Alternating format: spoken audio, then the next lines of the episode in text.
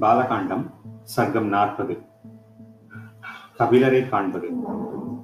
யமனை போன்று மகாபலம் படைத்த சகரபுத்திரர்களின் செயலால் கதிகலங்கி அச்சத்தால் நடுங்கிய வண்ணம் தேவர்கள் சொன்னதை கேட்டு பிரம்மா பதில் கூறினார். இந்த பூமி முழுவதும் வாசுதேவருடைய மனைவி மாதவனுக்கு உரியவள். அதே பகவான் கபிலர் என்ற உருவம் ஏற்று இந்த உலகத்தை எப்போதும் தாங்கிக் கொண்டிருக்கிறார். அவருடைய கோபக்கலனால் அரசகுமாரர்கள் அனைவரும் விரைவில் எரிக்கப்படப் போகிறார்கள். பூமியை தோண்டுவது என்பது மிக பழமையான சமாச்சாரம். இது ஒவ்வொரு கல்பந்தோறும் நடந்து வருகிறது. குறைந்த வாழ்நாட்களுடைய சகரனுடைய குமாரர்களும் அழியத்தான் போகிறார்கள்.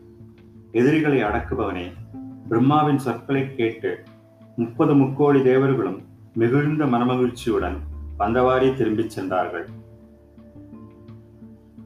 சகரனுடைய பராக்கிரமம் மிக்க புதல்வர்கள் பூமியை பிளந்தபோது இடியோசை போன்ற பேரொலி எழுந்தது. அவர்கள் உலகம் முழுவதும் தோண்டி பார்த்து கடல் சூழ் மண்ணுலகை வலம் வந்து சிறிது இடம் கூட விடாமல் தேடி பார்த்துவிட்டு சகரனிடம் வந்து கூறினார்கள். நாங்கள் உலகம் முழுவதிலும் சுற்றி பார்த்து விட்டோம் தேவ அசுர அரக்க பைசாச உலக பன்னகர்கள் போன்ற வீரப்பிராணிகளை கொன்று விட்டோம். யாக குதிரையையோ அதை திருடிச் சென்றவனையோ நாங்கள் பார்க்கவில்லை. வாழ்க மன்னா நாங்கள் இனி என்ன செய்ய வேண்டும்? என்பதை ஆலோசித்து கூறுங்கள். ராகவா அவர்கள் கூறியதை கேட்ட மாமன்னன் மிகவும் கோபம் கொண்டு கூறினார் மீண்டும் சென்று பூமியை அடிப்பாகம் வரை தோண்டுங்கள். வெற்றி உங்களுக்கே. குதிரையை திருடிச் சென்றவனை கண்டுபிடித்து காரியத்தை வெற்றிகரமாக முடித்துக் கொண்டு திரும்பி வாருங்கள். போற்றுதற்குரிய தந்தை சகரனின் ஆணையை ஏற்று அறுபதினாயிரம் மைந்தர்களும் ரசாதலம் தட்டுப்படும் வரை பூமியை குடைந்தார்கள். இவ்விதம் குடைந்து கொண்டே போகும்போது மாபெரும் பர்வதம் போன்று விளங்கியதும் மண்ணுழுவை தாங்கிக் கொண்டிருப்பதுமான விரூபாட்சன் என்ற திசை கழிற்றை கண்டார்கள்.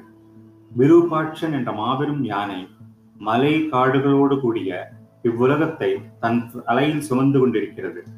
காகுத்தனே அது எவ்வப்போது களைப்படைந்து தலையை சற்று அசைத்துக் கொள்கிறதோ அப்போதெல்லாம் நிலநடுக்கம் உண்டாகிறது.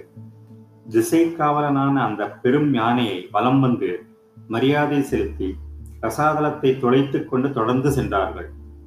கிழக்கு திசையை தோண்டி பார்த்துவிட்டு தெற்கு திசையை சென்றார்கள்.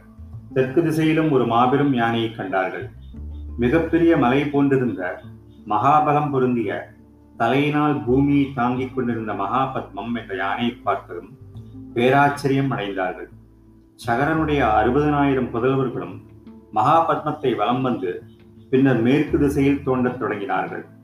மகாபலசானியான அவர்கள் மேற்கு திசையிலும் பேராற்றல் படைத்ததும் பெரிய மலை போன்றதுமான சௌமனம் என்ற திசை கழுற்றை கண்டார்கள். அவர்கள் அதனுடன் க்ஷேமலாபங்கள் விசாரித்துவிட்டு வலம் வந்து தோண்டிக்கொண்டே இமயமலை இருந்து வடக்கு திசையை அடைந்தார்கள்.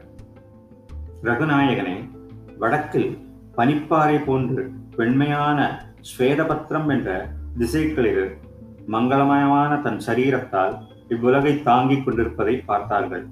அன்புடன் அதை தடம் கொடுத்து அவர்கள் எல்லோரும் அதை பிரதர்ஷனம் செய்து அறுபதனாயிரவரும் பூமியை மேலும் தோண்டினார்கள். சகரகுமாரர்கள் அனைவரும் கீர்த்தி பெற்று வடகிழக்கு திசைக்கு சென்று மிகவும் ஆக்ரோஷத்துடன் பூமியை தோண்டினார்கள். பேரார்வமும் பயங்கரமான வேகமும் பேராற்றலும் கொண்ட அவர்கள் சனாதன வாசுதேவ ஸ்வரூபரான கபிலர் என்பவரை அங்கே பார்த்தார்கள். ரகுநந்தனா அவர் இருந்த இடத்திற்கு சமீபத்திலேயே ஒரு குதிரை மேய்ந்து கொண்டிருந்தது. அவர்கள் எல்லோருக்கும் எல்லையில்லாத மகிழ்ச்சி உண்டாயிற்று.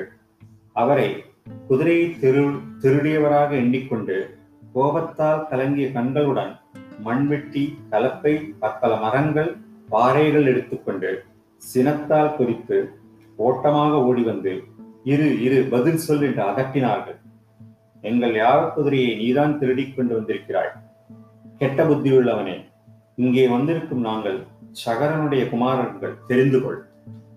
ராமா அவர்கள் பேசியதை கேட்ட கபிலர் மிக்க சினமடைந்து ஹும் என்று சத்தம் எழுப்பினார். காகுத்தனே ஒப்புயர்வற்ற பிரபாவம் கொண்ட கபிலர் அந்த ஹூங்கார ஒலியினாலேயே சகரனின் மைந்தர்கள் அத்தனை பேரையும் சாம்பல் குவியலாக்கிவிட்டார். ஸ்ரீமத் வால்மீகி ராமாயணம் பாலகாண்டத்தில் நாற்பதாவது சர்க்கம் முற்றிற்று.